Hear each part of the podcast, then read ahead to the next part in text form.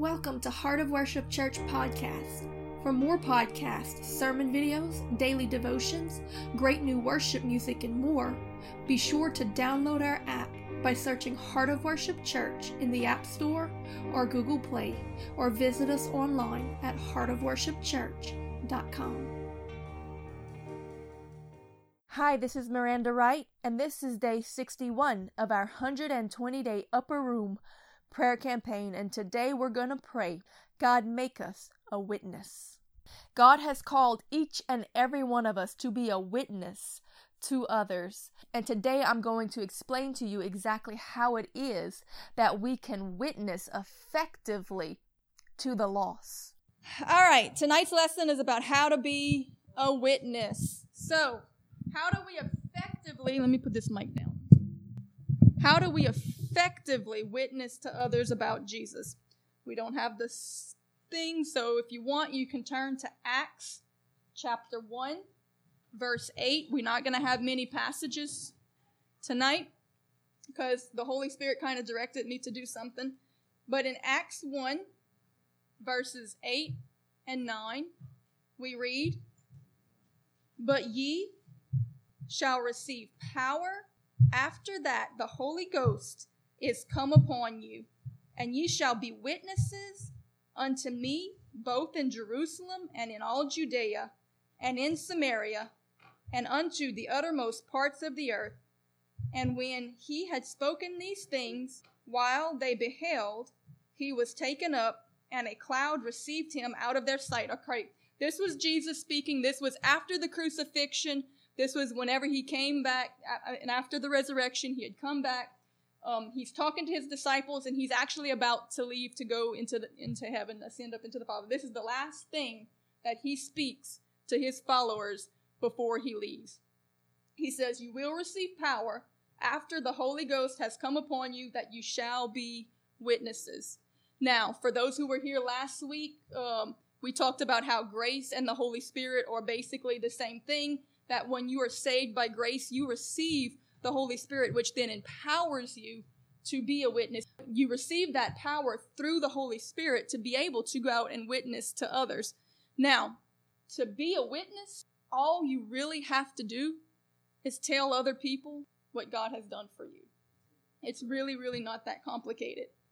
What thing we have to remember is that when we read the Bible and we read the New Testament and we read all of these accounts of these apostles and these great moves and revivals and moves of God, these people did not have the Bible because their lives were becoming the Bible. When we read the Bible, we're reading their testimony. So they were actually just going around telling people what God had done for them.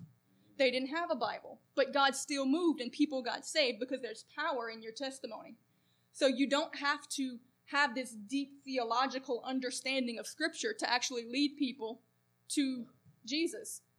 You just have to tell them what Jesus did for you. You give them your testimony. They didn't have a Bible, okay? They had their testimonies and they had Jesus' testimony. They told people what Jesus had done on the cross through the crucifixion, that he had died to take away the sins of the world, that his blood atones for our sins. And then he, they told people what happened to them when they believed. And that's what stirred the, their faith, stirred faith in others. Faith stirs faith. So, one validates the other. The testimony of Jesus is what saves us but your testimony is what validates the power of the blood of Jesus. Because when you tell somebody about the blood of Jesus, it makes no sense. But when you tell them how when you chose to believe, even though it made no sense, this is what happened to you, then that testimony validates the testimony of Jesus. So it takes both working together to really be effective. I think a lot of times we, we think we can tell them about Jesus and then we have to make it all make sense and come so deep in the scriptures and t- just tell them your story. That's all you really need. And I think a lot of times we come Wednesday nights, Sunday school, these things are great. It's good to know the word. We talk about eat the word, consume the word, dig into the word, grow in the word, know the word. We want to dig deeper, but we also want to remember the balance that it's not about what you know that really is going to make the difference. It's really who you know. And you can explain the Bible to somebody all day long. If they don't see a demonstration of that truth, they're not going to believe it. And you are the demonstration. Your story, because they know you. They don't know those people in that story. They know you. You prove the story true. In Acts chapter 26, verse 8, we see that this is why Paul was so effective. This is all Paul did. Again, they had the Old Testament, but they did not have the New Testament. All they had was their testimony. And we see here an example of the way that Paul ministered to bring the reality of the redemptive power of the blood of Jesus to life to people by giving his testimony. In Acts 2, uh, Acts 26, verse 8 through 18, he says, Why should it be thought a thing incredible with you that God should raise the dead? Notice how he starts that. Why is it so hard to believe that God could raise Jesus from the dead? Let me tell you what he did for me. I verily thought with myself that I ought to do many things contrary to the name of Jesus, which thing I also did in Jerusalem. In other words, I used to work against the name of Jesus. And many of the saints did I shut up in prison, having received authority from the chief priest. Of course, we know Paul was employed by the priest to arrest Christians, to put them in jail, to have them crucified, all these things. He was a bounty hunter against Christians. And when they were put to death, I gave my voice against them. He gave testimony against them to have them put to death. And I punished them oft in every synagogue and compelled them with bla- to blaspheme. And being exceedingly mad against them, I persecuted them even unto strange cities. Whereupon, as I went to Damascus with authority and commission from the chief priests, at midday, O king, I saw in the way a light from heaven, above the brightness of the sun, shining round about me, and them which journeyed with me. And when we were all fallen to the earth, I heard a voice speaking unto me, and saying in the Hebrew tongue, Saul, Saul, why persecutest thou me? It is hard for thee to kick against the pricks. And I said, Who art thou, Lord? And he said, I am Jesus whom thou persecutest.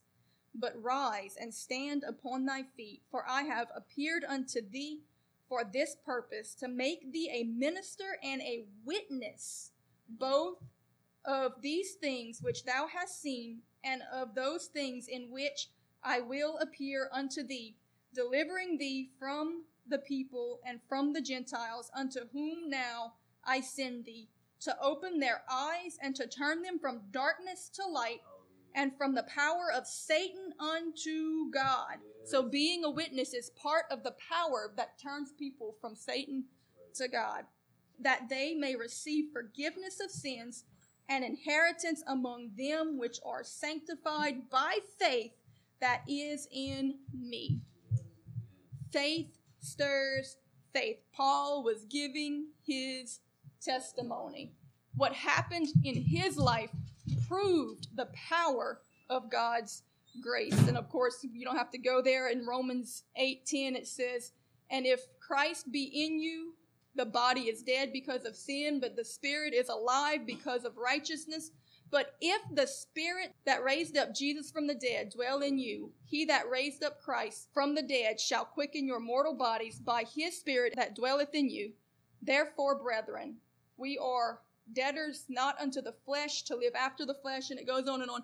Basically, the point he's making here is that if the same power that raised Jesus from the dead really lives in you, then you're going to see it in that life, and you're going to see who you were, that dead person who was dead, you know, caught up in sin and with no life in you, and you're changed, you're brought into the newness of life, that's going to shine forth. The light of God is going to shine forth from you, through you, and it's going to prove that that power is real. That's why in the other passage he started it off by saying, Is it really hard to believe that God can raise somebody from the dead? Look how he raised me from the dead. It's harder to change a living person than to raise a dead body, but God can do it. Paul witnessed of what Christ had done. Not only what Christ had done on the cross, but what Christ had done in him. And this is what we need. So, to be able to lead people to Christ, to be able to overpower the power of Satan in people's life, we dig deep in scripture and that is good. We don't take away from that. But I am telling you, all you really need to be effective is to know what Jesus did on Calvary and to tell people what he did for you. Because one validates the other. That's why in Revelations 12 10, and this is the last passage I'm going to cover tonight, but in Revelations 12 10, it says, And I heard a loud voice saying in heaven, Now is come salvation and strength and the kingdom of our God and the power of his Christ. For the accuser of our brethren is cast down, which accused them before our God day and night. And they overcame him. How? By the blood of the Lamb and the word of their testimony. And they loved not their lives unto the death. In this one passage tells you how Christians overcome Satan. One, by the blood of Jesus, by the blood of the Lamb, the atoning power of Jesus' blood. Two, by the word of their testimony, because your testimony proves the power of that blood.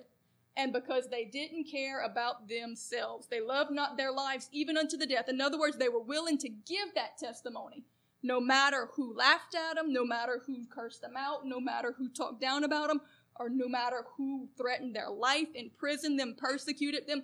It all comes down to the power of what Jesus did and your willingness to tell people how that has affected you, no matter the cost.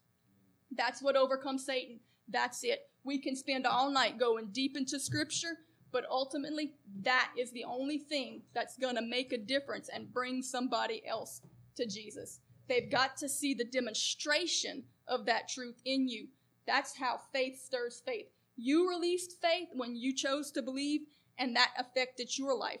Now you share that faith with somebody else, and that stirs their faith. Then they choose to believe, and they see how it affects their life, and it spreads out and out and out and out. That's really all you need.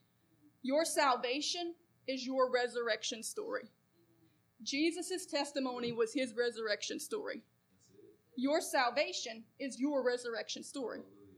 Tell them Jesus' resurrection story. Tell them your resurrection story. They decide, I want to be resurrected too. It's that simple. So, you don't need to know a, don't need to know a lot about the Bible to bring someone to Jesus. You just need to know Jesus.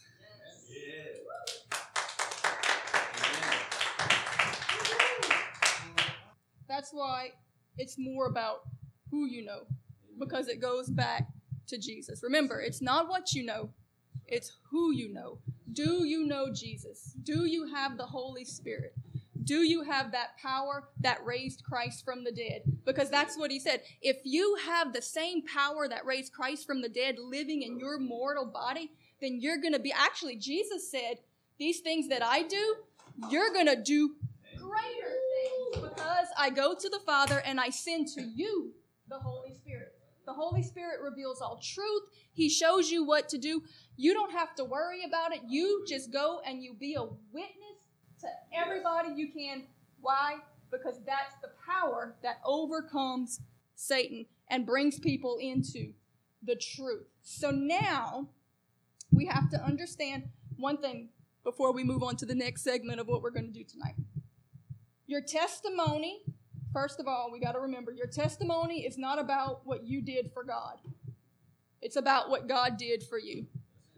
A lot of times you'll see, you'll open the floor for testimonies, and people will sometimes take it as an opportunity to talk about what they've done this week, and that's not a testimony. If it's about what you did, then that's not a testimony, it's bragging. And God kind of told me like this if what you're talking about, if you're talking about what somebody else did, you're gossiping. If you're talking about what you did, you're bragging. If you're talking about what Jesus did, you're testifying. So we have to always remember that it's about what Jesus did, not what we did. And another thing we have to take into account too is that every testimony matters because every encounter matters and different people will relate to different testimonies.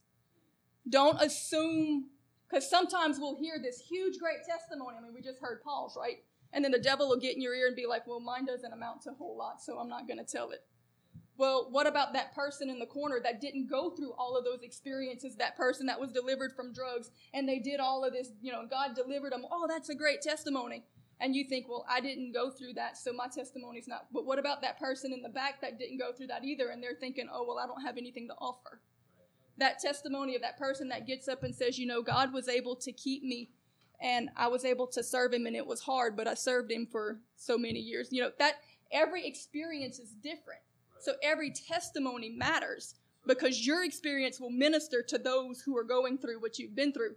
Your experience will minister to what those, it builds faith in those who are going through different circumstances. Um, I've heard it taught once and I've kind of repeated it a few times because I thought it was really good that, you know, the Bible calls Jesus the balm of Gilead. And when you break that down, a balm is a healing agent, and Gilead was a place of rule.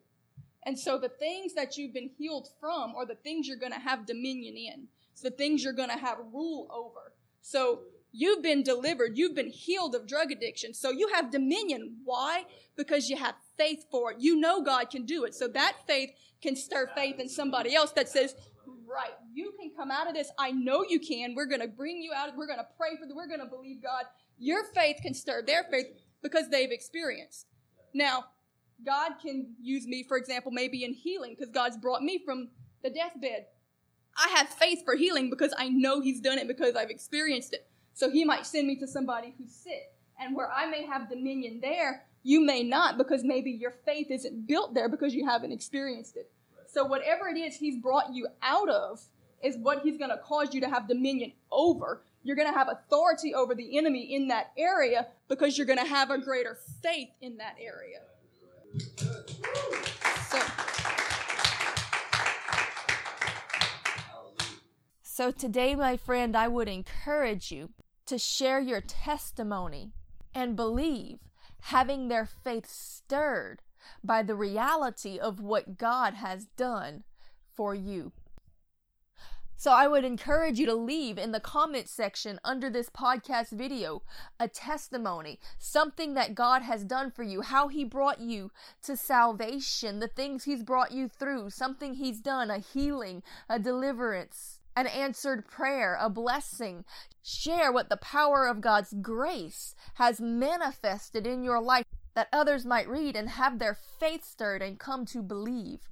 And I would encourage you more than that to make a commitment to go out today and share your testimony with somebody because that is what will lead others into the faith. We are saved by the blood of the Lamb. Jesus has already done the work, the price has been paid. But what they're reading on that page doesn't come alive to them until you prove the validity of it with your testimony. And in that is the enemy overcome by the blood of the Lamb and the word of our testimony. And because they love not their lives unto the death, you've got to be willing to share it. Share it today. Share it with someone. Go out and find someone to give the good news of what Jesus did for you. Lord, we pray that you would make us a witness. Lord, we pray for boldness in the spirit. God, we pray that you would put the right person before us, cause us to cross paths. Lord, we are saying, here we are, use us, make us a witness. Lord, you have done so many miraculous things in everybody's life. Lord, you saved me. You changed me. You set my feet to dancing. Lord, you healed me. You delivered me. You comforted me when I was broken. Lord, in all of those situations, there is something that I can share with somebody. So, God, we are praying, and I pray that each person individually would pray this Lord, put someone before me today and show me who it is that I can encourage in the faith by sharing exactly what you did that proved the power of your grace through me, to me, in my life. God, make me a witness of the power of the blood and name of Jesus Christ. Thank you for listening to Heart of Worship Church podcast. For more podcasts, sermon videos, daily devotions, great new worship music, and more, Be sure to download our app by searching Heart of Worship Church in the App Store or Google Play, or visit us online at heartofworshipchurch.com.